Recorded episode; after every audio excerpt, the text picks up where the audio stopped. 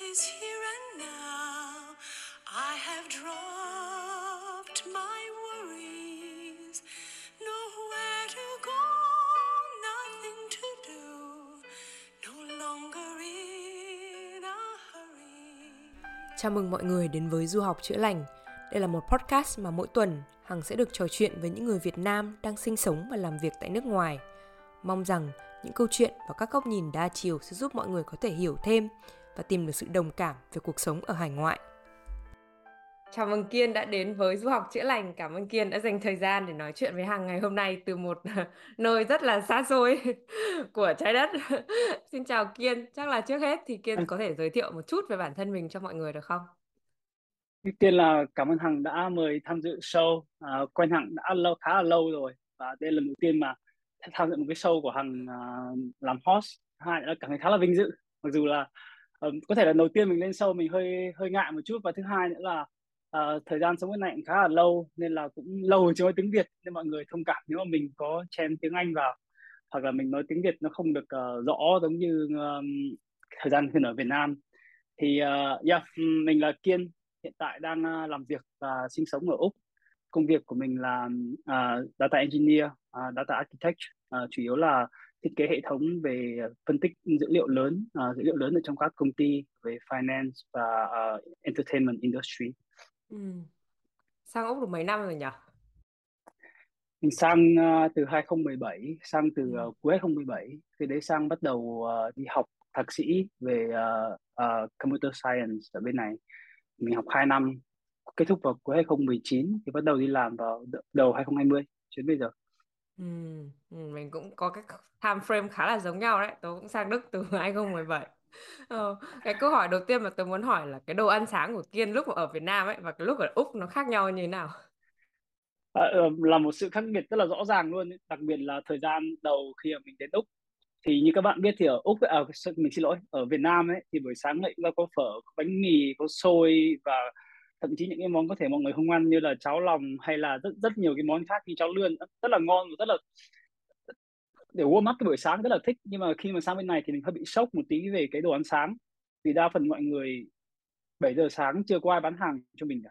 Đa phần ở bên này mọi người bắt đầu bán hàng từ 9 giờ hoặc là 10 giờ sáng.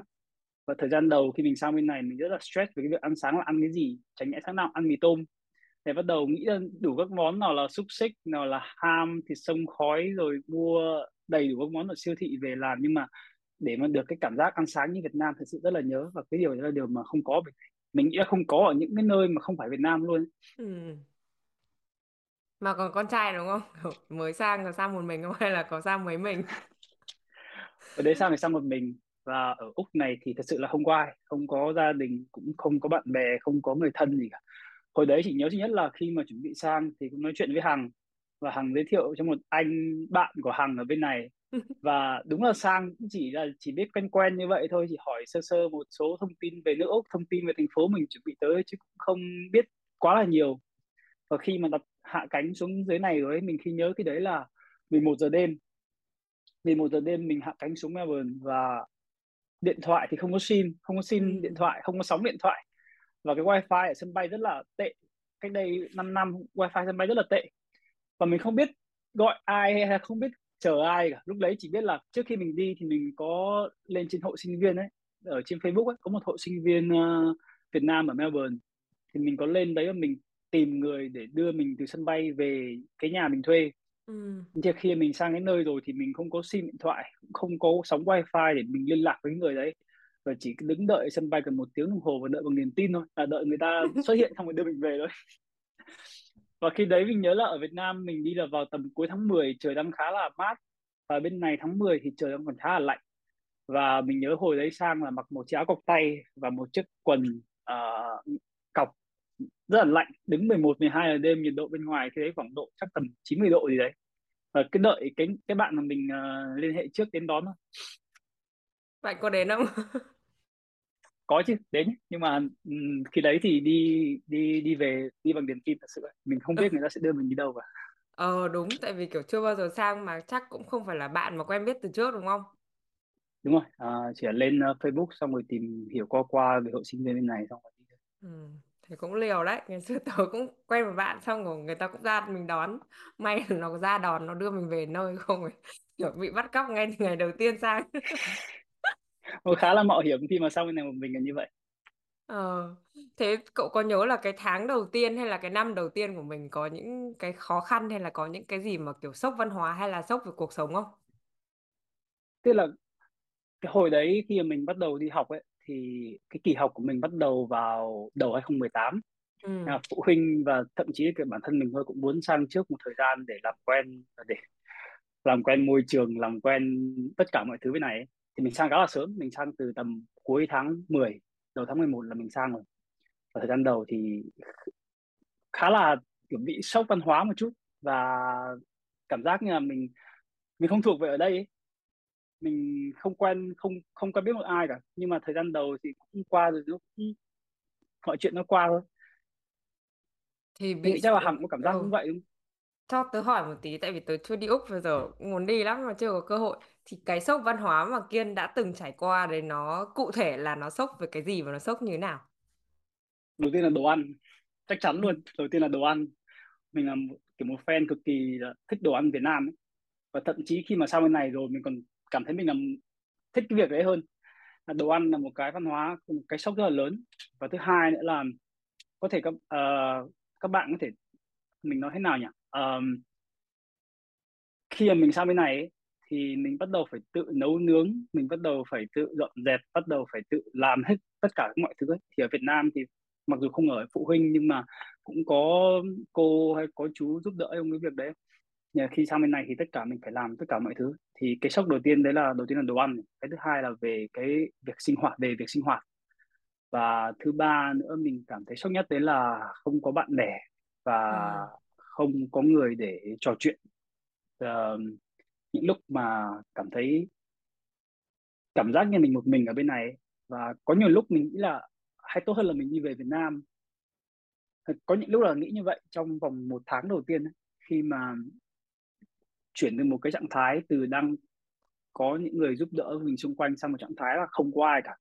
Và anh biết là nếu có chuyện gì xảy ra bên này ấy, thì cũng chỉ có mình phải xử lý những việc đấy thôi, chứ không có ai giúp đỡ cả. Thế là cái rất là sợ trong những cái ngày đầu. Và sau đấy thì bắt đầu quen bạn này bạn kia, bắt đầu nói chuyện với người này người kia thì cảm giác nó đỡ hơn. Nhưng mà trong 2 tháng đầu thì đấy là cảm giác mà mình rất là sợ hãi về cái việc đấy. Thì chẳng hạn như ốm này, hay là không may chuyện gì xảy ra chẳng hạn, thì thật sự là mình không có ai để mình nương tựa, hay mình không có ai để mình nói chuyện, hay mình tâm sự, hay mình giúp đỡ, để được giúp đỡ mình. Chắc tớ tò mò một tí, thế bình thường với kiểu là con trai xong rồi đến mấy lúc mà kiểu thấy nhớ nhà, bắt đầu thấy cô đơn thì cậu làm gì để đối diện với những cái cô đơn đấy? Good question. Đầu tiên là mình phải nói là mình được bố mẹ giúp đỡ rất là nhiều.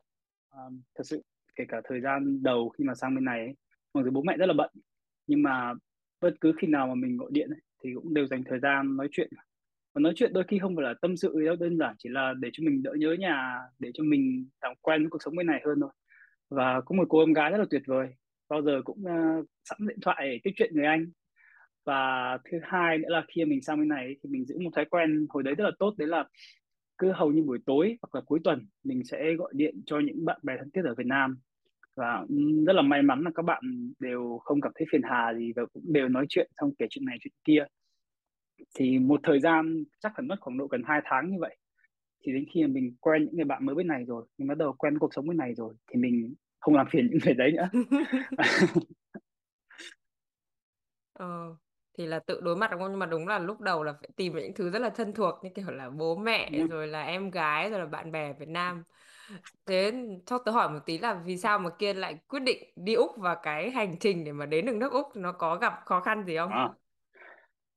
Đây là câu hỏi tôi được hỏi rất là nhiều ấy. Và lần nào cũng có một câu trả lời là Úc không phải lựa chọn đầu tiên của mình. Thật sự thì vào câu chuyện khá là dài, bởi vì vào cuối 2016 ấy, thì hồi đấy mình xác định là mình sẽ đi du học, nhưng mà mình vẫn muốn đi làm để mình trải nghiệm thêm, mình biết là mình muốn cái gì, mình thích cái gì. Thì sau một thời gian tìm hiểu và đi làm và tìm hiểu này nọ kia xong ấy, thì mình muốn đi Mỹ là nơi đầu tiên mình nghĩ đến khi mình đi du học. Thứ nhất là cái ngành của mình, gọi chung là các bạn ở Việt Nam gọi là IT ấy, thì mình chuyên biệt hóa, mình gọi là computer science, và mình học về data science, những thứ như là AI hay là phân tích dữ liệu lớn ấy. Thì Mỹ là môi trường tốt nhất để mình học cái việc đấy. Và mình có nộp đơn vào hai trường, một là trường Berkeley và thứ hai là Stanford. Thì Stanford cái tỷ lệ chọi khá là cao cho đại học, nhưng cho thạc sĩ có vẻ đỡ hơn.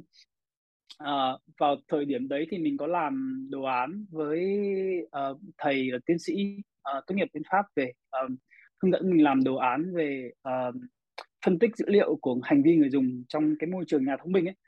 Mình cảm thấy khá là hay và mình bị hứng thú vào cái việc đấy, và mình cảm thấy là mình muốn tiếp tục vào cái tập trung vào cái AI đấy. Thì thầy có nói là hoặc là đi Mỹ hoặc là đi Canada là hai nơi mà khá là mạnh về cái trí tuệ nhân tạo. Thì Canada mình thấy khá là xa, và bản thân mình không phải là người chịu lạnh giỏi. Mặc dù là ở Hà Nội lâu năm rồi nhưng mình không phải là người chịu lạnh giỏi. Và đi Mỹ thì mình có nộp đơn vào Berkeley và Stanford. Thì mình chưa nhận được thư trả lời của Stanford trong vòng mấy tháng, nhưng mình có nhận thư trả lời của Berkeley thì họ đồng ý.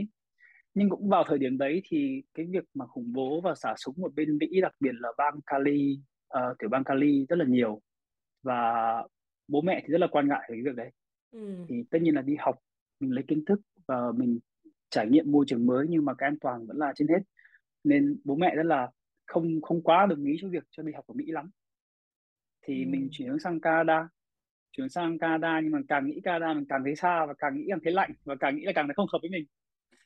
Mình nghĩ là chắc là chuyển sang Singapore, nhưng mà Singapore thì khá là gần Hà Nội, chỉ bay 3 tiếng thôi. Cảm giác nó không phải là đi du học nữa, mà chỉ là giống như ngày xưa mình chỉ đi ra Hà Nội đi học xong rồi mình hết thời gian thì mình rảnh rỗi mình về quê thăm phụ huynh thôi. Nên là mình đi Úc, thì mình chọn đi Úc. Thì bắt đầu mình chọn đi Úc vào tầm cuối tháng 2 gì đấy. Bắt đầu mình nộp hồ sơ, làm hồ sơ, chuẩn bị hồ sơ, nộp hồ sơ, rồi thi IELTS, rồi rồi chuyện gì đến thì nó đến thôi. Thế cũng sang Úc rồi. Kiên còn nhiều cái cảm giác mà trước khi mà mình sang Úc và sau khi mà mình sang Úc thì mình cảm nhận được cái đất nước này nó như nào không? Mình không biết nhiều về Úc thật sự. Trước khi mà mình xác định đi du học, mình chỉ muốn đi học ở Mỹ và mình tìm hiểu ở Mỹ rất là nhiều. Thậm chí đủ các bang luôn, từ Texas cho đến Cali, rồi New York hay là Massachusetts, những cái trường, những thành phố lớn như vậy mình tìm hiểu rất là nhiều. Nhưng mà khi đi Úc thì mình không biết một cái gì cả, ngoài việc là các thành phố mình đang đến là thành phố rất là nhiều năm liền thuộc là thành phố top thành phố đáng sống trên thế giới, chỉ biết như vậy thôi, không biết thêm một cái gì hết. Mà mọi người nghĩ là sẽ gặp kangaroo xong rồi sẽ chiến đấu với chúng nó đúng không? Cái expect đầu tiên của mình khi đến Úc đấy là mình sẽ gặp rất là nhiều người bản địa và mình sẽ giao tiếp tiếng Anh hàng ngày.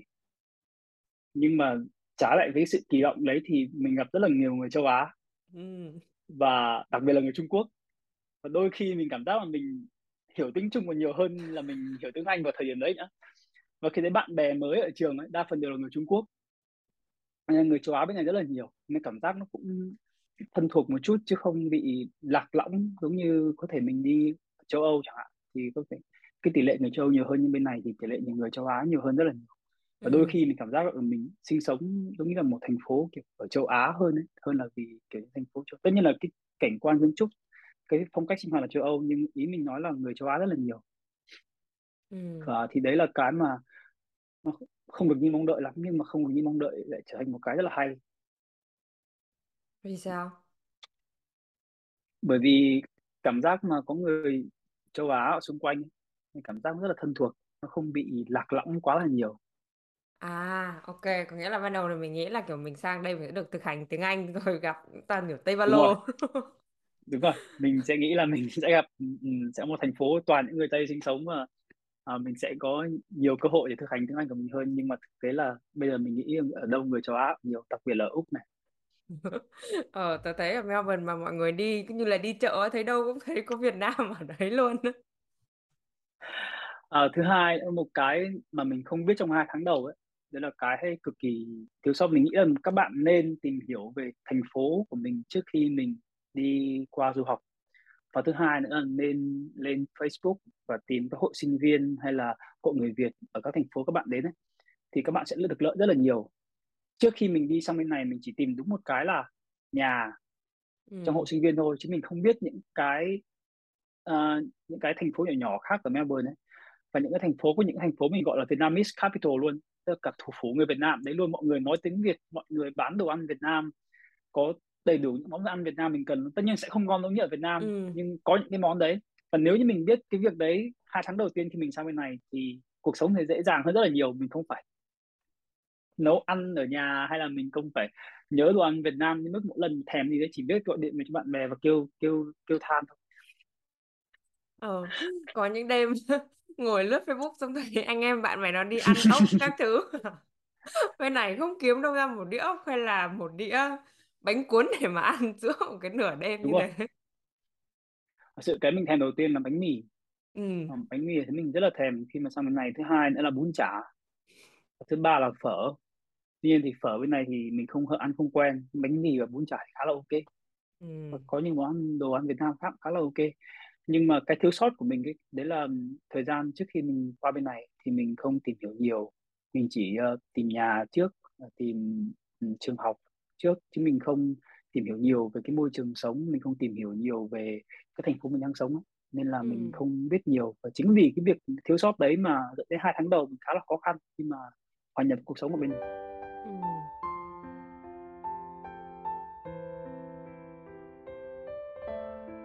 Tớ nghĩ là tìm hiểu về mặt văn hóa cũng rất là quan trọng, để mình phải biết là cái khu đúng mình rồi. Ở nó sẽ như thế nào, đúng không? Vì nhà không thì cũng không biết được. Nói chung là hồi đấy thì đi bằng niềm tin thôi, nên là mình có niềm tin là cái chỗ mình ở tốt thì nó sẽ tốt thôi. Thế sao mà có tốt không? Cũng may chỗ ấy khá là an toàn, cũng khá là ok.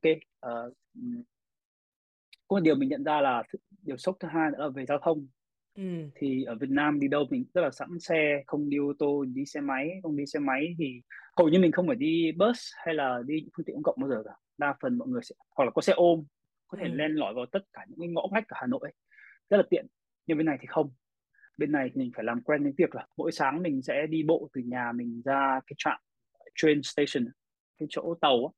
Đi bộ hết khoảng độ 15 phút và đi tàu, đi train từ nhà mình lên đến trường học mất 15 phút nữa, thậm chí là 20 phút, là thành 20 phút, và đi bộ từ train về vào trong trường mất khoảng độ 5 phút nữa, thì cả đi cả về rất là mất thời gian. Và mình cứ kêu gào tắc đường ở Hà Nội, nhưng mà thực tế thì kể cả tắc đường ấy thì nó cũng chỉ mất mình khoảng độ 30 phút đi lại thôi. Nhưng ở bên này thì vì đất khá là rộng nên là trường học và nhà cách khá xa nhau, không ở tập trung ấy. Sau đấy một thời gian thì mình ở cái khu ấy được 1 năm thì mình quyết định chuyển lên gần trường ở, bởi vì là học quá là nhiều mà mình không có thời gian để mình đi lại giữa trường và nhà nữa. Khi đấy mình nhớ vào năm đầu tiên mình sang đây học thì khá là nặng, học không phải khá mà rất là nặng, và đa phần vào năm đầu tiên thì hầu như mình đều phải về trước 12 giờ đêm, bởi vì sau 12 giờ đêm thì không có train nữa rồi.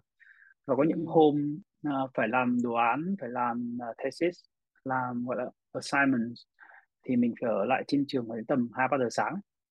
Đấy, thì hầu như mọi người đều vào trong thư viện, hoặc là mọi người, vì thư viện mở cửa 24/7, hoặc là mọi người vào phòng lab và mọi người nghỉ ngơi ở đấy, và đến tầm 4-5 giờ sáng mọi người có thể đi train về, ăn uống, nghỉ ngơi một lúc xong rồi lại quay lại trường đi học. Thì mình cảm thấy khá là mệt. Đến năm thứ hai thì mình quyết định chuyển lên gần trường ở. Thì khi mà mình lên gần trường ở rồi thì thời gian của mình là từ 8 giờ sáng đến 2 giờ sáng, 3 giờ sáng ngày đấy ở trên trường. Mình về đi ngủ. Rồi lại một vòng lặp như vậy trong vòng 1 năm. Wow, nghe có vẻ rất là khổ cực. Trong vòng một năm liền mà từ 8 giờ sáng đến 2 giờ sáng là tôi thấy là cũng khá là căng đấy. Thì cái lúc đấy có cái vấn đề gì bất ổn không? Cái mình thấy cái hay của học của bên này đấy là thời gian rất là rõ ràng.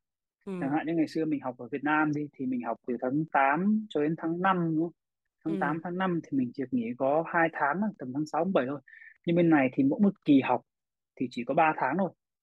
Từ học tháng 3 đến tháng 6, sau đấy là từ tháng 8 đến tháng 11. Và mùa hè bên này là tầm vào mùa đông của Việt Nam. Và mùa hè bên này mình được nghỉ hẳn 3 tháng luôn. Tức là sau khi mình thi xong ấy, mình sẽ nghỉ tháng 12, tháng 1, tháng 2. Mình nghỉ thông 3 tháng. Và sau đấy mình học từ tháng 3, tháng 6. Tháng 7 mình lại nghỉ. Họ gọi là kỳ nghỉ đông ấy. Và tháng 8 mình bắt đầu mình quay lại mình đi học. Thì cái thời gian nghỉ đấy thì mình có nhiều thứ để mình làm. Có thể là mình đọc cái này đọc cái kia, mình làm này làm cái kia. Nhưng mà thời gian đấy hầu như mọi người đều dành để gọi là recharge, gọi là nghỉ dưỡng ấy. Sau một năm học hành khá là, sau mấy tháng học hành khá là intense, khá là vất vả. Ôi, tôi thấy là cũng căng đấy. Tại vì là những cái ngày mà đêm lên thư viện như thế chắc người Việt Nam cũng không bao giờ biết đâu, đúng không? Có bao giờ kể không? Thực tế thì mình có một nhóm học ở trên trường và hầu như mọi người cũng như vậy. Và 9 giờ, nếu như ở trường của mình ấy, 9 giờ sáng thư viện là hết chỗ rồi. À, ok. 9 giờ sáng nên là đa phần mọi người đều dậy rất là sớm, mọi người lên thư viện, mọi người để cặp sách ở đấy, xong mọi người ra ngoài ăn sáng, thậm chí mọi người thì quay về phòng ngủ một lúc, xong rồi quay lại thư viện, bởi vì khi mà quay lại thư viện thì hết chỗ để ngồi rồi. Thì thư viện rất là rộng, rất là to, và không phải một cái mà trường mình có đến 4-5 cái thư viện ấy, cái nào cũng rất là to. Nhưng mà sinh viên ở trường rất là đông, và đến những cái mùa gọi là mùa làm assignment hay là mùa thi ấy, thì mọi người đa phần đều lên thư viện học rất là nhiều. Và chương trình học bên này thì thực tế mà nói thì mọi người có thể sẽ bị sốc một tí.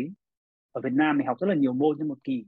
Chẳng hạn như ngày xưa mình học ở Bưu Chính ấy, thì một kỳ mình học khoảng độ 5 đến 6 môn gì đấy. Nhưng mà nó không quá là tập trung và cũng không quá là nặng. Nhưng bên này một kỳ mình chỉ học 4 môn thôi. Nhưng mà có nhiều bạn đấy, các bạn không thể chạy tách 4 môn luôn. Các bạn học 4 môn kỳ đầu tiên, sang đến kỳ thứ hai các bạn chỉ học 3 môn một kỳ thôi. Các bạn kéo dài thời gian học ra nhưng mà chỉ học 3-2 môn một kỳ thôi vì nó rất là nặng. Nó nặng là do chương trình học nặng ấy hả? Hay là mình phải nhớ, phải làm nhiều thứ? Mình nhớ các bạn hay post một cái meme ấy, là dạy trên trường thì 1/2 nhưng mà khi đi thi thì cho những bài căn này kia, tích phân đạo hàm ấy, kiểu như vậy. Thì thực tế thì mình nhận ra đấy là kể cả việc học ở trên trường như nào ấy, thì việc đi thi nó cũng đôi khi sẽ khó hơn nhiều. Và cái việc học trên trường ấy thì chỉ bổ sung cho cái kiến thức cơ bản của mình thôi.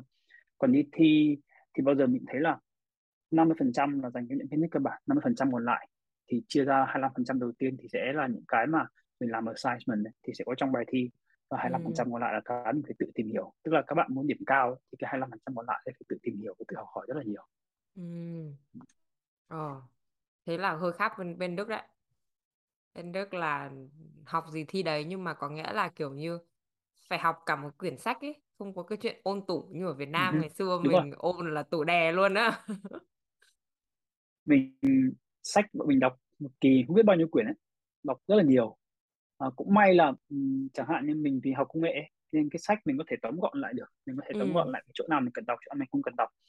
Nhưng mà mỗi khi mà mình làm luận ấy thì thôi rồi, mình phải tìm đủ mọi loại các thứ ấy. Và không giống như Việt Nam các bạn có thể lên Google xong bạn copy xong không ai biết. Ở bên này trước khi các bạn submit một bài luận ấy, mình nghĩ bên Đức vậy, mà mình submit lên một cái trang web trước, và cái trang ấy check xem là mình có copy cái idea ở đâu không, hay là mình copy ở đâu không. Và nếu như mà match quá là nhiều ấy thì các bạn sẽ không được chấm assignment đấy, nó bị trượt luôn. Nên là phải tự viết tự làm rất là nhiều. Phần mềm chống gian lận. Đúng rồi. Mấy lần tự test nó sẽ cho ra kiểu bao nhiêu % là mình copy từ nguồn nào, mà nó còn trích hẳn nguồn ở trong Đúng cái rồi. Phần mềm đấy ra luôn. Chính xác. Thì phải tự đấy học là rất... cái mà phải tự học và tự làm rất là nhiều. Mà ví dụ như thầy đi mấy năm rồi thì thấy là kiểu con người mình có gì đổi khác không? Mọi người cứ nói là trông già hơn. Tất nhiên rồi. Mình thấy đổi khác nhất chắc là về mặt suy nghĩ. Đấy là khi mình chuyển từ cái một môi trường mà mình luôn có người giúp đỡ trong mọi việc sang một cái môi trường mà mình phải biết rằng mình phải tự làm, tự lực cánh sinh ấy, thì cái suy nghĩ mình thay đổi rất là nhiều về cuộc sống, về cái suy nghĩ trong cuộc sống ấy. Và thứ hai nữa là cái suy nghĩ trong việc học tập. Thì bởi vì khi mình ở Việt Nam ấy, mình học mình cảm thấy rất là dễ, và mình có học luôn có học bổng mỗi kỳ ấy, nên mình cảm thấy rất là dễ. Nhưng mà khi sang bên này ấy, thì cái việc thật sự về kiếm học bổng rất là khó, kiếm được những cái bên mình thì chấm trên thang điểm là HT, tức là High Distinction ấy, khá là khó. Và thực sự để muốn là kiểu outstanding student ấy, mình học rất là nhiều. Và cái tư duy học Việt Nam của mình ấy, nó không áp dụng được ở bên này. Ở Việt Nam mình đơn giản là ở copy này copy kia và cứ follow một cái standard như vậy là mình xong. Ở bên này thì đòi hỏi cái tư duy biện chứng, tư duy phản biện rất là nhiều. Thậm chí nhiều khi có những cái chủ đề giáo viên đưa ra ấy, và họ nói cái này là đúng, các bạn hoàn toàn có thể nói lại đây là sai, và các bạn có thể phản biện, phản chứng điều đấy. Và đến cuối cùng thì thực ra đấy là chỉ là cái thử của giáo viên thôi. Và họ biết cái này là sai nhưng họ vẫn nói là đúng để cho sinh viên họ phản biện lại. Thì cái tư duy học nó khá là khác so với ở Việt Nam mình. Mình hơi bị sốc một chút bởi vì mình không làm quen với việc đấy trong vòng 24 năm học ở Việt Nam. Thì đa phần là mình sẽ giống như ngày xưa có văn mẫu ấy, thì mình cứ chép văn mẫu thì mình điểm cao thôi. Mà bên này thì khác. Thế là mình cái thay đổi nhất đây là cái mình nghĩ là cái tư duy, và đặc biệt là cái cảm giác mà mình chuyển đến một cái môi trường gọi là môi trường an toàn ấy, sang một cái môi trường mà thật sự không an toàn với mình chút nào cả, và mình phải tự tạo cái môi trường an toàn đấy cho mình khi mình ở bên này. Thì đấy là sự thay đổi khá là khác biệt. Thầy nghe năm nào học giỏi là thấy đúng là mẫu hình lý tưởng. Đẹp trai con nhà giàu học giỏi phải không? Thực tế thì mình khá là may mắn bởi vì được bố mẹ trợ giúp rất là nhiều những năm đi học. Thì mình biết có những bạn họ dành thời gian đi học nhưng họ dành thời gian đi làm. Không phải là vì họ muốn đi làm để họ kiếm tiền đâu, mà đơn giản là vì họ muốn đi làm để họ có trải nghiệm thôi. Còn với quan điểm của mình khi đấy, và thậm chí cả phụ huynh cũng vậy, là bố mẹ đang có thể lo cho học được thì cái tập trung vào việc học, thì cái việc học đấy sẽ pay off về sau rất là nhiều. Và nếu mà tất nhiên là mình có thể ra ngoài, mình đi làm việc này việc kia, mình kiếm thêm tiền, mình có thu nhập, xong rồi mình có thể chi tiêu bản thân mình thôi. Nhưng mà bù lại thì cái kiến thức mình được vào không được nhiều. Mà cái công việc đấy thì mình không phải mình làm chứ người khác làm, thì không phải là một cái gì đấy mà để push mình lên, mà cái gì đấy để mình trở thành một cái outstanding. Như vậy thì quan điểm phụ huynh khá rõ ràng, cho đi học thì phải tập trung vào học chứ không phải lo những việc khác, thì đừng để bị sao nhãng. Bởi vì các bạn biết là ở Việt Nam thì tiền học phí khá rẻ, nhưng ở bên này mỗi một môn thì nếu mà quy tiền tuyệt chắc khoảng độ 100-150 gì đấy. Thì nếu các bạn đi làm các bạn có thể một môn ấy, thì tầm mình nhớ tầm độ 4-5 ngàn gì đấy, và có những thời điểm đỗ khá là cao. Thì nếu như mà các bạn đi làm các bạn có thể kiếm được độ 1-2 ngàn một tháng đấy để chi tiêu bản thân, nhưng bù lại thì các bạn bị trượt môn, tiền học lại khá là nhiều. Thế cái đợt mà đi học là Kiên không đi làm đúng không? Hay có đi làm cái gì đấy không? Mình chỉ làm với các công ty ở Việt Nam, bởi vì trước khi mình sang bên này ấy, mình đã đi làm Việt Nam rồi. Và khi mà sang bên này ấy, thì vào cái thời gian đầu thì mình cái kỳ đầu tiên của mình ấy thì nó không quá là nặng. Kỳ đầu tiên thì bởi vì kỳ đầu tiên là kỳ foundation cho cái bằng master ấy, thì nó không quá là nặng. Có những môn mình đã học ở Việt Nam rồi. Thì khi đấy thì mình có hợp tác với một số bên công ty Việt Nam. Khi mình làm data science và mình chạy các model để họ phân tích dự đoán thị trường và phân bổ cái hàng hóa của họ cho hợp lý qua các mùa. Thì mình có làm ở Việt Nam khi đấy một thời gian, cho đến sang đến kỳ thứ hai thật sự là không có thời gian. Mình cảm thấy mình không có thời gian để mình nấu ăn, không có thời gian để mình ăn uống, thì mình cũng ăn ngoài khá là nhiều, thì không có thời gian đi làm nữa. Mà kỳ đầu thì có, mà đa phần là vẫn làm với công ty Việt Nam nhiều hơn. Sau đấy thì mình dừng hẳn, sang đến kỳ thứ hai thì mình dừng hẳn. Thì nói chung là tớ nghĩ là kiểu nhiều khi mình sang đây mình cũng có cái suy nghĩ là mình vừa đi làm để mà có thêm kiến thức ấy, có thêm cả kiến thức và có thêm kinh nghiệm, có thêm tiền. Những cái bạn mà chạy bàn thì không tính, tại vì là đấy là một cái khoản thu kiểu khác. Còn những kiểu mình có thể đi làm là intern hay là thực tập sinh các thứ cho các công ty thì mình có thể đỡ được. Nhưng mà tớ có một cái thắc mắc là bởi vì tớ biết là trước khi mà đi Úc á, là Kiên cũng đã có một số cái thành công nhất định ở Việt Nam và cũng đã có đi dạy rồi đúng không? Cũng thấy là tại sao lại quyết định là từ bỏ những cái thứ đấy để mà sang Úc và đi học tiếp? Hay câu này khó nhé. Thật sự cái hồi đấy khi mình còn trẻ mình không nghĩ quá là nhiều, và khi đấy mình chịu ảnh hưởng suy nghĩ từ mẹ rất là nhiều và từ bố nữa. Mình không suy nghĩ nhiều đâu, mình chỉ đơn giản là ra trường mình đi làm, mình có một công việc tốt thì bắt đầu có thời gian nhiều hơn, khi bắt đầu có tiền lương cũng khá là ok, bắt đầu được đi chơi bạn bè nhiều hơn, mình cảm thấy rất là thoải mái. Nhưng mà trước đấy thì mình vẫn có muốn là đi học, nhưng không, mình không rõ là khi nào mình sẽ đi. Và cái đấy mình chỉ muốn là có thể mình đi làm một thời gian, tài chính ổn định, rồi mình sẽ tự dùng cái tiền đấy mình đi học và không phải phụ đến bố mẹ nữa. Mình như vậy. Nhưng mà cái cuộc sống thì khá thoải mái, kiểu rất là kiểu cực kỳ thoải mái. Mọi người đi làm, xong buổi tối về đi chơi với bạn, đi lên phố, đi ăn uống nhậu nhẹt, chứ không phải học tập, không phải làm assignment, không có phải thi cử gì cả, chỉ việc đi làm và tận hưởng cuộc sống thôi, rất là thoải mái.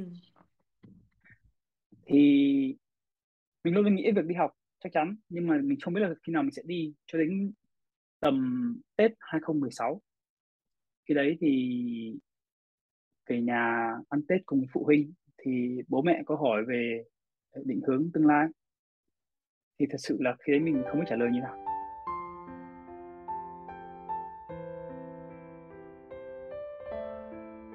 Mà mình chỉ biết là mình đi làm thì chắc là sau này làm cái gì đấy, mà không rõ cái đấy là cái gì. Thì mẹ có ngồi nói chuyện một hồi thì mẹ cảm thấy là thứ nhất là mình đang còn khá là trẻ, và thứ hai nữa, ở xã hội Việt Nam là một xã hội mà coi trọng bằng cấp. Tất nhiên mình có tay nghề, mình có kỹ năng, mình có kiến thức rồi, nhưng mà xã hội Việt Nam mình vẫn là một xã hội coi trọng bằng cấp. Nên mẹ vẫn muốn mình đi học, không phải vì để lấy một cái bằng về là Việt Nam làm việc, mà mẹ biết rằng là đi học ở một cái nền giáo dục tiên tiến hơn thì sẽ cho mình nhiều kinh nghiệm, nhiều cái kiến thức hơn là những cái mình có ở Việt Nam. Thì trước tiên phải nói mẹ mình là một người rất là biết cách thuyết phục ấy.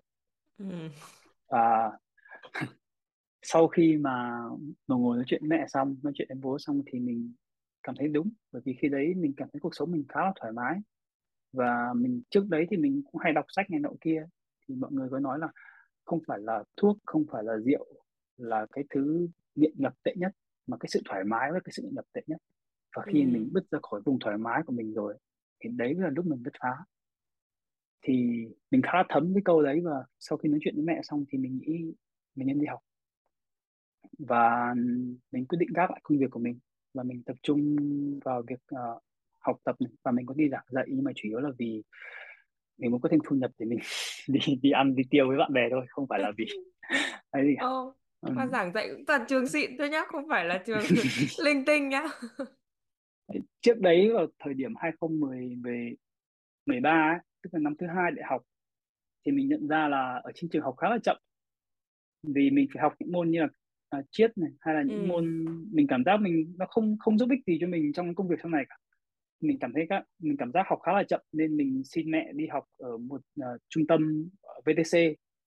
Thì ở VTC thì đa phần là họ đào tạo cho học sinh để ra trường có thể đi làm luôn, tức là bạn học rất là ngắn, học từ tầm 2 đến 3 năm thôi. Thì mình học trên đấy 6 tháng để mình biết được thực tế về công việc đi làm là như thế nào. Và sau khi mình học đấy xong, mình có làm một đồ án nhỏ trên đấy, và bên VTC rất là ưng, và họ muốn mình về làm việc ở bên đấy. Mình và 1-2 anh nữa, học bách khoa, cũng làm việc một thời gian. Sau đấy thì bọn mình tách ra, thì mình quay sang Mui, mình làm việc ở trung tâm công nghệ Mui Phone. Hồi đấy trung tâm mới thành lập, cả trung tâm chỉ có 50 người thôi, bây giờ thì khá là to rồi, nhưng mà hồi đấy thì cả trung tâm có 50 người. Mình làm đến 1 năm, sau đấy thì mình bắt đầu tập trung vào việc đi du học. Thì mình tập trung nâng cao kiến thức và chỉ đi dạy đỡ buồn nhất, thứ hai là thêm thu nhập vậy thôi. Thế Kiên có thấy là cuộc sống hiện tại của Kiên đang ở mức thoải mái không? Thực tế nhé, gọi là ăn tiêu và đi chơi này nọ kia, hay là mua sắm này nọ kia thì thoải mái. Nhưng mà để đến cái mức mà mình mong muốn ấy, mức thoải mái mà mình mong muốn ấy, thì và cái công việc mình muốn ấy, thì chưa. Là chưa. Còn bao xa nữa? Nếu mà Hằng hỏi về công việc bao xa nữa đến công việc mình mong muốn thì mình không biết trả lời như nào. Vì mình có rất nhiều dự định, không phải dự định nào mà làm được, vì hiện tại thì mình còn phải phụ thuộc nhiều thứ. Nhưng mình hy vọng trong vòng 1-2 năm, hoặc thậm chí lâu hơn thì có thể 3 năm, để đạt được cái mà mục tiêu mình mong muốn. 3 năm là ngắn đấy chứ đúng không? 3 năm là chỉ vừa vượt mức 30 một tí thôi đấy. Còn ai cũng ước mơ trước tuổi 30 mà. Thế thực hiện được bao nhiêu ước mơ trước tuổi 30 rồi? Thực sự nha, 2 năm đi học mình không thực hiện ước mơ gì ngoài việc đi học. Và ước mơ đi du học của mình, những cái mình ước mơ từ bé thì đa phần đều không thành hiện thực. Và những cái ước mơ từ lớn của mình thì lại thành hiện thực. Hồi bé mình ước thành ca sĩ, diễn viên, và nó không bao giờ trở thành hiện thực cả. Tớ chưa nghe Kiến hát bao giờ thì phải. Hằng không nên nghe.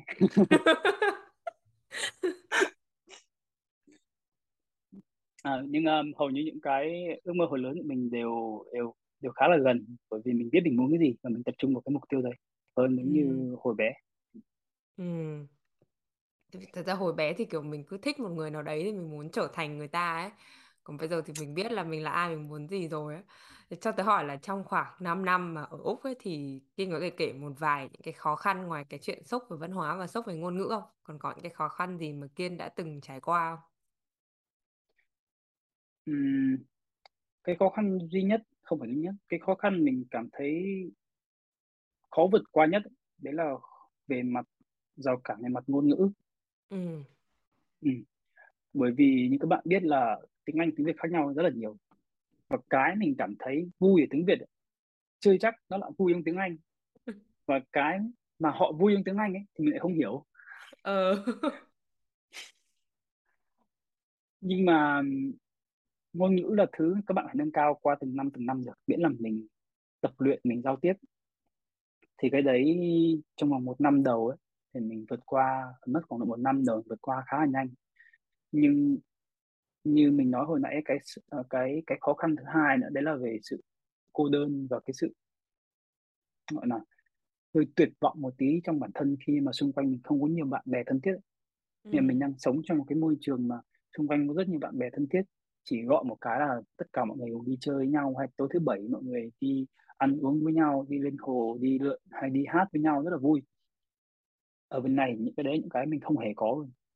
Và rất là khó để tìm được một người bạn cực kỳ thân, giống như ở Hà Nội. Hay giống như hồi đang hoàn học cấp 1, cấp 2, cấp 3 đấy. Rồi ở bên này mọi người không giống như ở Việt Nam mình, nhà san sát nhau thì mọi người quen nhau rất là dễ. Ở bên này đa phần các nhà rất là rộng, và ai biết nhà người đó thôi, chứ không phải là quen biết nhau, thân thiết với nhau. Thậm chí có những người bạn rất là thân nhưng mà họ cách xa nhau khoảng độ 2-3 tiếng lái xe ấy, thì không phải ngày nào họ gặp nhau được. Không giống như ở Hà Nội, mình muốn gặp nhau, mình gặp nhau rất là dễ. Thì mình cảm thấy đấy là cái cực kỳ sốc của mình, khi mà mình không thể nào mình tìm được một người bạn thân thiết để mình có thể trò chuyện, mình có thể tâm sự với nó kia. Và mình nhận ra cái hình mẫu quen thuộc đấy là mình luôn quay về với những người bạn cũ và nói chuyện với họ. Sau đấy một thời gian thì mình đi học thì mình có làm quen rất nhiều bạn, từ các bạn ở Trung Quốc, rồi các bạn ở Indo, Malay, thậm chí những bạn ở bản xứ bên này nữa. Thì bọn mình rất là thân thiết ở trên trường học, nhưng mà khi về nhà rồi thì mỗi người một việc, mỗi người một cuộc sống, thì không ai nói chuyện hay là nhắn tin gì sau khi đi học xong cả. Thì cũng rất may là năm thứ hai thì bắt đầu mình mở rộng những cái mối quan hệ khác, nhưng mà mình thu hẹp cái vòng bạn bè thân thiết của mình lại. Thì mình có những người bạn rất là thân ở trường đại học, và mình đi học thạc sĩ thì những người bạn thân ở trên trường. Và hầu như ngày nào bọn mình cũng lên trường cùng nhau, làm bài cùng nhau và nói chuyện sau giờ, đi chơi với nhau. Thì đấy là cái mà các bạn nên có, chứ đừng cảm thấy mình không quen ai, mình không biết ai, mình không muốn giao tiếp thì mình thu mình lại. Thì cái việc đấy khiến cho cái tâm trạng mình bị down mood rất là nhiều. Và khi mà mình cái mood mình nó không tốt ấy, thì mình không nói chuyện, mình không làm việc, mình không làm được cái gì tốt. Tớ nghĩ là cái chuyện mà nói đi. Mình cảm thấy nữa là cực kỳ, cái không gian bên này rất là rộng, nên đôi khi nếu mà không có bạn bè ấy, thì mình cảm thấy mình bị lọt thỏm giữa một cái không gian rộng lớn như vậy, mình rất là cô đơn.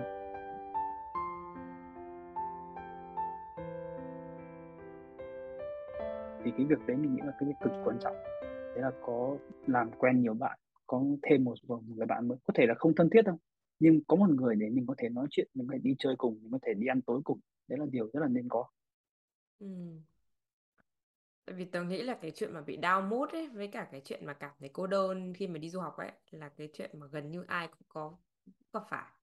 Thì tôi không biết là trong những cái hoàn cảnh như thế thì Kiên tự nói gì với bản thân mình, hay là Kiên làm cách nào để mà có thể vượt qua cái khoảng thời gian down mood đấy gọi là nhanh nhất có thể hay là phù hợp nhất? Một cái mình thấy hợp với mình đấy là mình đi chạy.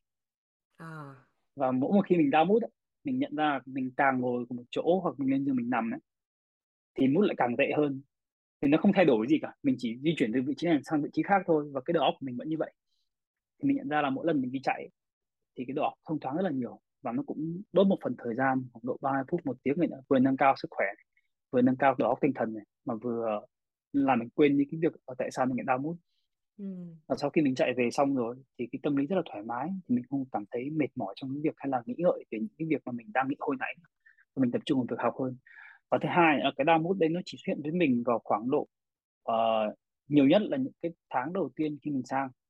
Và khi mình bắt đầu học rồi ấy, thì thực sự mình không hơi là mình down mood luôn, và hầu như thời gian là sẽ dành cho assignment hoặc là cho bài tập trên trường rồi, không có thời gian để mình nghĩ ngợi là mình buồn thì mình không có bạn bè này nọ kia nữa. Và đôi khi mình cảm thấy bạn bè mình nhắn tin cho mình cảm thấy khá là phiền, bởi vì là tao đang làm này, tao đang làm cái kia, mình nhắn tin làm cái gì, kiểu như vậy.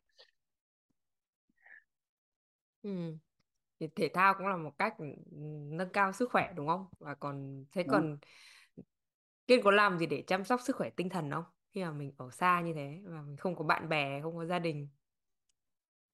Chờ mình làm quen nhiều bạn mới. Năm đầu tiên thì mình không. Năm đầu tiên thì mình khá là thu mình, và mình nghĩ là mình chỉ học tập thôi, mình chỉ tập trung vào công việc học thôi, mình không muốn làm những việc khác sao nhãng khác. Thì mình khá thu mình. Và khi nhìn lại thì mình chỉ có khoảng độ 3 người bạn gì đấy năm đầu tiên. Và nhận ra điều này không tốt, bởi vì thực tế thì cả 3 người bạn ấy mình đều không nói chuyện nhiều, không giao tiếp nhiều, chỉ thi thoảng gặp nhau trên trường thì mình nói chuyện thôi. Mà sang đến năm thứ hai thì bắt đầu mình mở rộng cái vòng, cái circle friends của mình ra rộng hơn rất là nhiều. Và mình nhận ra là bọn mình hay rủ nhau đi ăn tối này, bọn mình hay rủ nhau đi ăn trưa này. Và khi mình đi ăn tối ăn trưa nhau, bắt đầu mình nói chuyện nhiều hơn này, bắt đầu mình tâm sự về cuộc sống của mình này, tâm sự về những assignment mình đang làm này, tâm sự về quê nhà của bạn đấy chẳng hạn. Và mình có rất nhiều chuyện để mình để nói. Và khi mình nghĩ là khi mà các bạn có bạn bè nhiều hơn ấy, và những người bạn ấy có thể là không phải là quá thân thiết, nhưng mà những người bạn có thể mình nói chuyện được ấy. Và khi mà các bạn tập trung vào công việc học rồi ấy, cộng với việc các bạn có thêm bạn bè ấy, thì mình cảm thấy cái việc down mood nó không phải là vấn đề quá lớn khi đấy. Thậm chí mình không bị luôn từ khi mà mình bắt đầu tập trung vào việc học, công việc, và cũng như là mình mở rộng mối quan hệ của mình. Rất là lành mạnh đấy chứ, rồi tìm bạn bè rồi. Thế trong cái khoảng thời gian ngoài cái 2 tháng đầu tiên thì có lúc nào mà cảm thấy là mình không nên chọn nước Úc và mình nên quay về không? Chắc là lúc trời lạnh. Và thời điểm hiện tại Úc vẫn đang còn rất là lạnh. Mùa đông của Úc thì dao động từ khoảng độ tháng 6 cho đến tầm tháng 8, tháng 9 gì đấy. Và trời rất rất là lạnh. Bây giờ thì đỡ vì mình đang ở trung tâm thành phố ấy, thì nhiệt độ ban đêm vào những hôm trời lạnh lắm thì chỉ khoảng độ tầm 2-3 độ. Nhưng mà hồi xưa khi mình ở cách thành phố khoảng độ 40 phút lái xe, 1 tiếng lái xe, thì vào ban đêm những hôm nhiệt độ xuống là độ -2, -3 độ thì rất là lạnh. Và khi đấy đang là mùa hè ở Việt Nam, mọi người đi biển, mọi người mặc quần áo đi tắm biển, xong mọi người vui chơi biển. Tại sao mình phải chịu cái lạnh này trong khi Việt Nam đang mùa hè mát mẻ như thế kia? Nhưng mà thật ra nghĩ lại thì mình cảm thấy không, mình không phải là mình chọn Úc đầu tiên, nhưng cuối cùng mình lại đi Úc thì có thể mình có một cái duyên gì đấy với đất nước này, nên mình nghĩ là nếu như chọn lại thì mình vẫn sẽ chọn Úc. Vì thứ nhất mình thấy an toàn hơn, và thứ hai nữa là mình cảm giác ở bên này hợp với con người mình hơn. Từ cái cách sống cho đến đồ ăn có thể không hợp, không quá là hợp lắm mặc dù có đồ Việt Nam, nhưng cách sống, cách làm việc và cái môi trường nó hợp với mình hơn. Thì nếu như chọn lại mình vẫn sẽ chọn Úc. Thế đã học rồi những gì, hay là nước Đức đã dạy cho Kiên những gì rồi? Không phải nước Úc. Đầu tiên là sẽ không có kangaroo nhiều như các bạn xem trên TV. Tớ toàn xem cái clip mà kiểu người dân Úc rồi kiểu đánh nhau với bọn kangaroo của 6 múi luôn. Thứ hai nữa, mình biết được là mình trân trọng thiên nhiên hơn. ừ Chắc chắn ở Việt Nam mình đi du lịch rất là nhiều, nhưng mỗi lần đi du lịch ấy, đa phần mình đều vào khách sạn và cái resort mình ở ấy, và mình thấy là rất là thoải mái, mình cảm giác là mọi thứ xung quanh mình đều được cung cấp hết, cực kỳ thoải mái luôn. Nhưng ở bên này thì mọi người chú trọng vào du lịch thiên nhiên ừ và mọi người rất là bảo tồn thiên nhiên đấy. Thậm chí mình khi có những khi mà mình đi những cái bờ biển rất là đẹp, và mình nghĩ nếu như ở Việt Nam thì đấy có thể thành những cái trung tâm thương mại, thành những cái thành phố du lịch rồi, nhưng ở bên này thì không, mọi người vẫn giữ nguyên cái cảnh hoang sơ như vậy, vẫn đá, vẫn cây cối, vẫn cỏ, vẫn cát như vậy, không thay đổi một cái gì qua bao nhiêu năm, vì họ muốn giữ cảnh quan như vậy.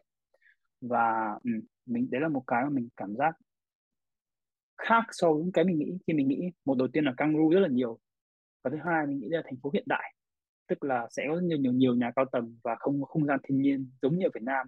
Nhưng thực tế thì Úc là một đất nước mà có quang cảnh thiên nhiên, mình nghĩ là một trong những nước mà đẹp nhất thế giới và đang còn bảo tồn được.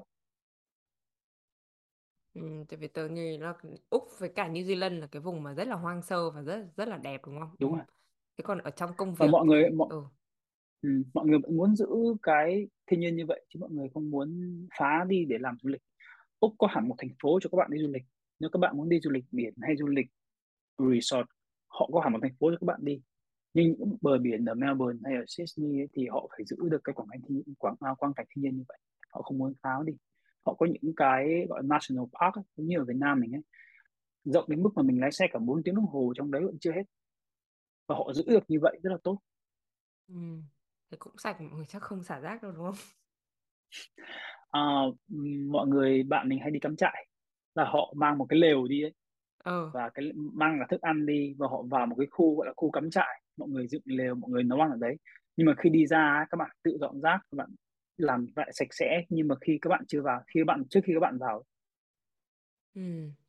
Và đây cũng là một cái mà tớ thấy là ra Việt Nam mình, tớ nghĩ Việt Nam mình rất đẹp, nhưng mà người Việt Nam mình thì chưa có ý thức để mà bảo tồn hay là để bảo vệ cái một đẹp số bộ đấy. phận mình ừ. ờ Ừ. Một và số tớ mình cũng vậy. ờ và tớ thấy có thật ra có những cái bãi biển mà nó rất đẹp, nhưng mà chỉ bởi vì một số ít những người mà không có ý thức và nó làm cho rất là bẩn, và kiểu mọi người không muốn đến đến nữa, hay là những cái ví dụ như kiểu về du lịch thì tôi thấy là hơi đặt lợi ích trước mắt lên nhiều quá Đúng ấy, rồi, và không không để ý đến là nó có tác động xấu gì đến môi trường. Hay ví dụ như kiểu là ở Vĩnh Phúc đi, là có cái dự án mà kiểu xây sân gôn ở trên Tam Đảo các thứ ấy, rồi là xây cáp treo, rồi mọi người cứ nghĩ là ôi dự án này sẽ mang nhiều tiền về cho thành phố, cho tỉnh lắm, nhưng mà không ai biết được rằng là những mùa lũ thì người dân là những cái người mà chịu đựng hết tất cả những mưa, và không có rừng ở đấy để mà bảo vệ người của mình nữa ấy. Thì tôi thấy cái đấy là một cái mà rất là đáng tiếc.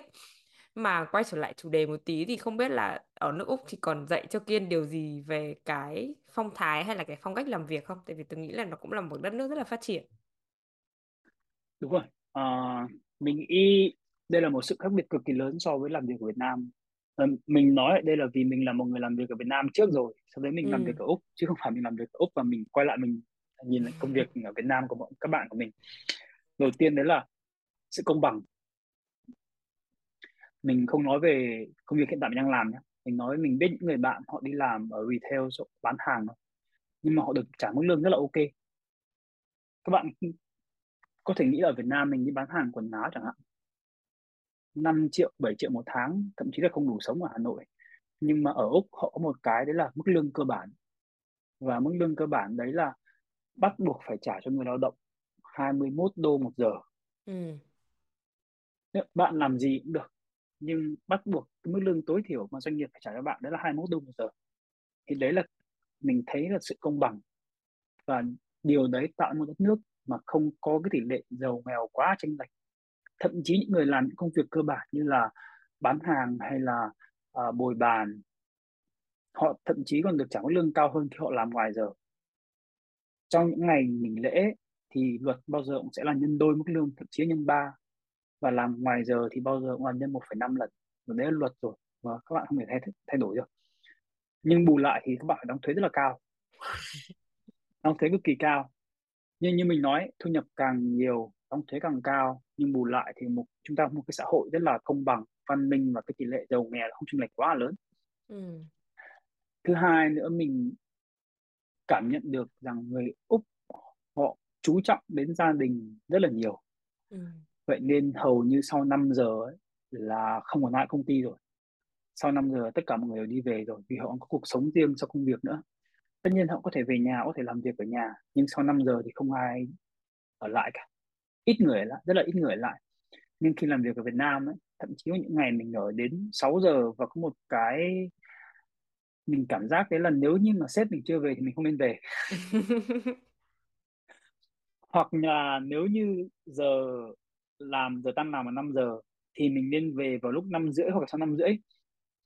Nhưng bên này thì không vậy. Bên này mọi người chỉ quan trọng cái công việc làm và công việc làm xong vào khi nào, hiệu quả ra làm sao thôi. Còn thậm chí mình biết những người đồng nghiệp của mình, họ có con, họ có gia đình, 11 giờ họ đến công ty vì họ phải đưa con đi làm, đưa con đi học 9 giờ sáng, 3 giờ họ đã về rồi. Nhưng họ vẫn là giữ những cái vị trí rất là cao trong công ty và công việc vẫn làm rất là tốt. Đấy là cái mình nghĩ là Việt Nam mình nên học hỏi. Không cần nhất thiết là phải check in nhân viên đến giờ nào, ngày nào, đến muộn thì phạt tiền, đi về sớm thì phạt tiền này nọ kia. Miễn là công việc hoàn thành được thì đấy là điều quan trọng nhất. Và mình nghĩ như vậy. Cái phong thái làm việc của họ là như vậy.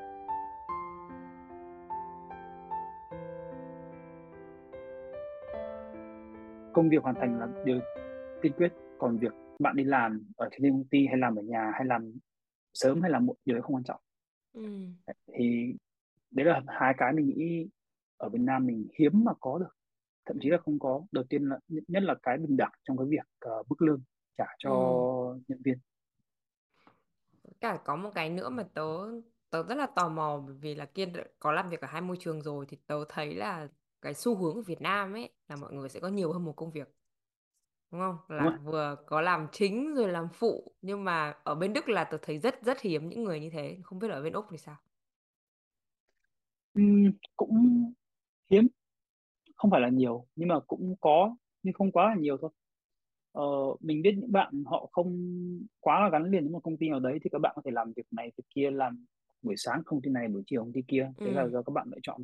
Nhưng đa phần thì mọi người đều gắn với một công ty. Và sau giờ làm, như mình chẳng hạn, mình có làm consultant cho một số công ty khác, thì cứ miễn là cái lợi ích của hai công ty không bị conflict là được. Thì nhưng mà rất là ít, như mình nói là phần Úc rất là chú trọng vào gia đình.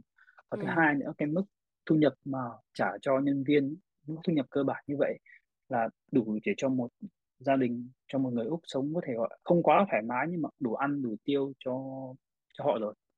Và rất nhiều người ta cảm thấy là ok, là đủ, không nhất thiết là phải làm thêm. Nhưng với bản thân mình thì mình ít khi hài lòng với những thứ mình có, nên mình có thể làm chỗ này chỗ kia, nhưng mà đa phần thì công việc chính của mình vẫn là cái ưu tiên đầu tiên.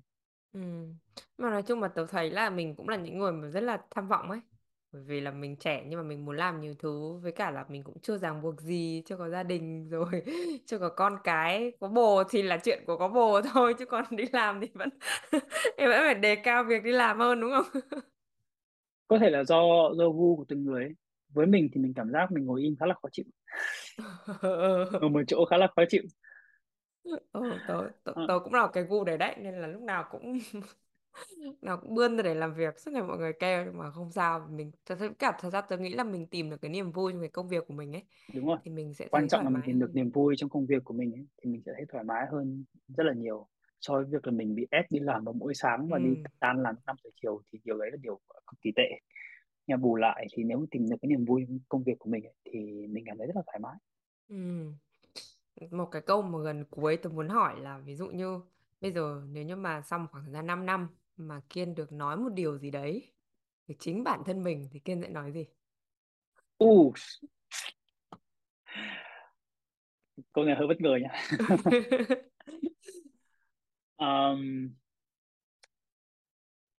Tôi chưa bao giờ nghĩ về điều này cả. Bây giờ Hằng hỏi thì tôi bây giờ cũng nghĩ đến. Thì chắc là nếu như mà được nói bản thân 5 năm trước là cái gì thì tôi nghĩ sẽ là đầu tư Bitcoin đi.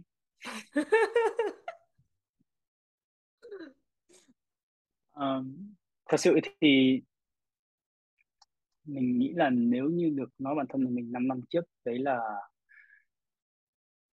không nên sợ hãi. Vì mình nhận ra một điều trong vòng 5 năm vừa rồi, có rất nhiều khi mình sợ một cách nó hơi bị thái quá một chút đấy. Mình bỏ lỡ đi cơ hội của mình. Đấy là mình nghĩ với bản thân mình thôi. Không nên sợ hãi, cứ làm rồi mình sẽ biết cách mình làm. Đừng vì mình nghĩ là bây giờ mình chưa biết làm nên mình không nên lấy cơ hội này, mà mình nghĩ rằng mình lấy cơ hội đi rồi mình học cách để làm sao để làm công việc đấy sau, làm cái cơ hội đấy sau.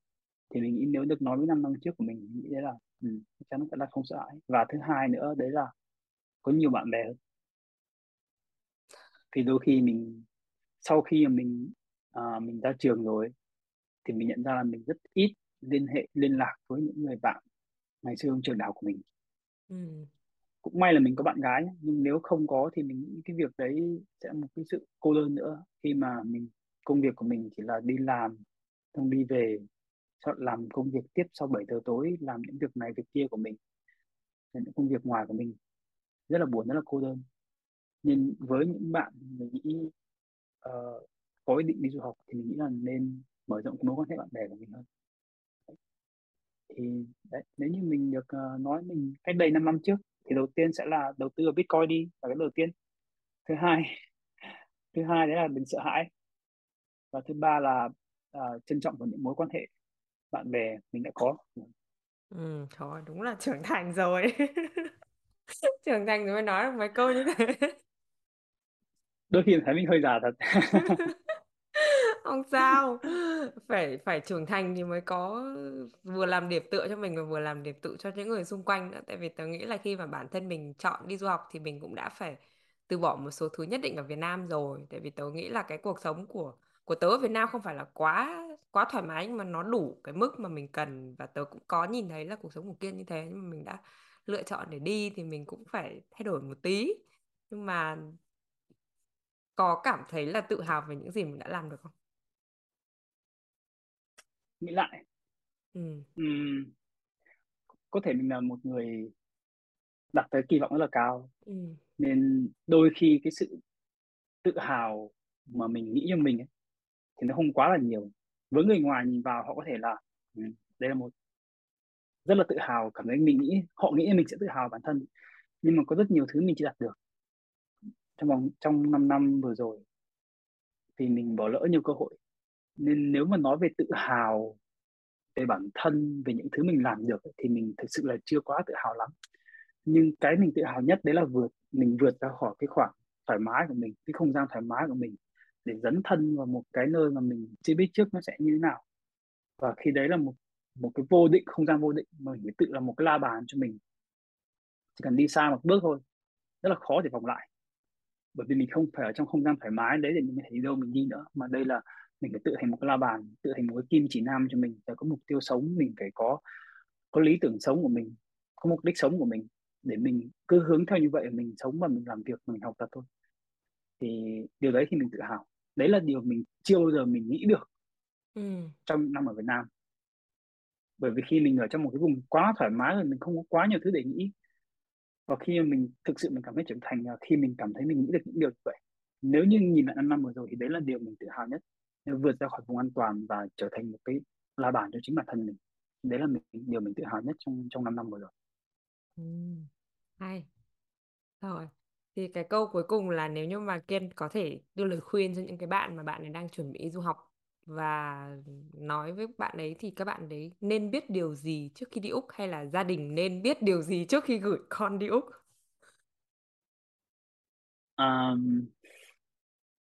Mình chỉ nhắc các bạn đấy là nếu như có ý định du học không chỉ ở Úc đâu nhé, mà bất kỳ đất nước nào trên thế giới này, thì nên tìm hiểu kỹ trước về môi trường và con người, cũng như cái ngôi trường mình đi học là cái đầu tiên. Phải tìm hiểu kỹ, điều là điều đầu tiên. Và nếu như các bạn tìm hiểu kỹ rồi, các bạn muốn đi học rồi và xác định là muốn đi học rồi ấy, thì bây giờ với phụ huynh ấy, thì mình nghĩ là một là nếu như không có quá điều kiện về kinh tế thì cũng đừng nên quá áp đặt con cái trong việc phải đi làm để trả tiền học cho phụ huynh. Và với những phụ huynh mà có điều kiện về kinh tế thì mình nghĩ là nên quan tâm về sức khỏe tinh thần cho con cái nhiều hơn ở bên này. Không cần thiết là phải gọi điện hàng ngày, nhưng mình có thể hỏi thăm. Và đôi khi con cái có thể ngại không muốn chia sẻ phụ huynh đâu, nhưng mà trở thành một người thân với con ấy, và để con sẵn sàng chia sẻ những việc đấy, những cái khó khăn như vậy khi mình du học ấy. Đó là điều rất là tốt. Và còn với những bạn mà quyết định đi học ấy, với những bạn trẻ nhé, mình không nói những người có kinh nghiệm rồi, với những bạn trẻ nhé, thì mình nghĩ các bạn phải xác định tinh thần đấy là mình đang bước ra khỏi vùng thoải mái của mình để vào một cái vùng vô định, và bản thân các bạn sẽ là những người tự định hướng cho bản thân mình, không còn ai ở đây để nhắc nhở hay là giúp đỡ mỗi lần mình sai nữa. Nên là đừng bị sa ngã vào những thứ không đáng có, và phải nhớ mục tiêu của mình là mình đi học, và kiến thức đấy sẽ là những cái pay off cho mình về mặt tương lai rất là dài. Đừng vì những cái lợi trước mắt mà bỏ đi cái mục đích sau cùng của mình, đấy là có được kiến thức và sống cuộc sống tốt. Vậy nên với những bạn chuẩn bị được học, xin lỗi mình nói hơi rông dài vì mình thật sự là mình không biết tóm tắt trong tiếng Việt như nào. Không sao. Nhưng mình nghĩ với những bạn đi du học thì nếu sợ hãi là điều đáng có, và chính cái sự sợ hãi đấy và các bạn vượt qua được sẽ biến các bạn thành một người tốt hơn rất là nhiều. Vậy nên có quen biết nhiều bạn bè hơn khi sang bên này, tập tìm hiểu trước về con người, cuộc sống bên này, và cứ đi thôi. Mình đã quyết định rồi thì mình đi thôi. Và mỗi khi mà các bạn cảm thấy mình hối hận về quyết định của mình ấy, vì đi học của mình ấy, đừng bao giờ nghĩ như vậy. Vì khi mà các bạn được đi du học ấy, là các bạn đã được có một môi trường tốt hơn rất rất nhiều so với bạn ở Việt Nam rồi. Nên hãy tận dụng cơ hội đấy. Rồi, cảm ơn Kiên. Tớ nghĩ là kể cả mà đi du học mà mình cảm thấy là mình không còn phù hợp ở đất nước đấy nữa thì đi về vẫn là một option mà, đúng không? Tại vì có rất là nhiều anh chị đi về mà còn xịn hơn cả lúc còn đang ở bên nước sở tại. Mình nghĩ ở đâu cũng sẽ có cơ hội, nếu miễn là các bạn giỏi và các bạn có tâm trong công việc của mình thì ở đâu cũng có cơ hội, ở đâu sẽ phát triển được. Rồi, rất là cảm ơn Kiên đã chia sẻ. Còn muốn nói gì nữa? Đâu có, mình cảm thấy hơi bị ngẹn ngào một chút. Không phải bởi vì trước giờ chưa có ai hỏi những câu như vậy cả.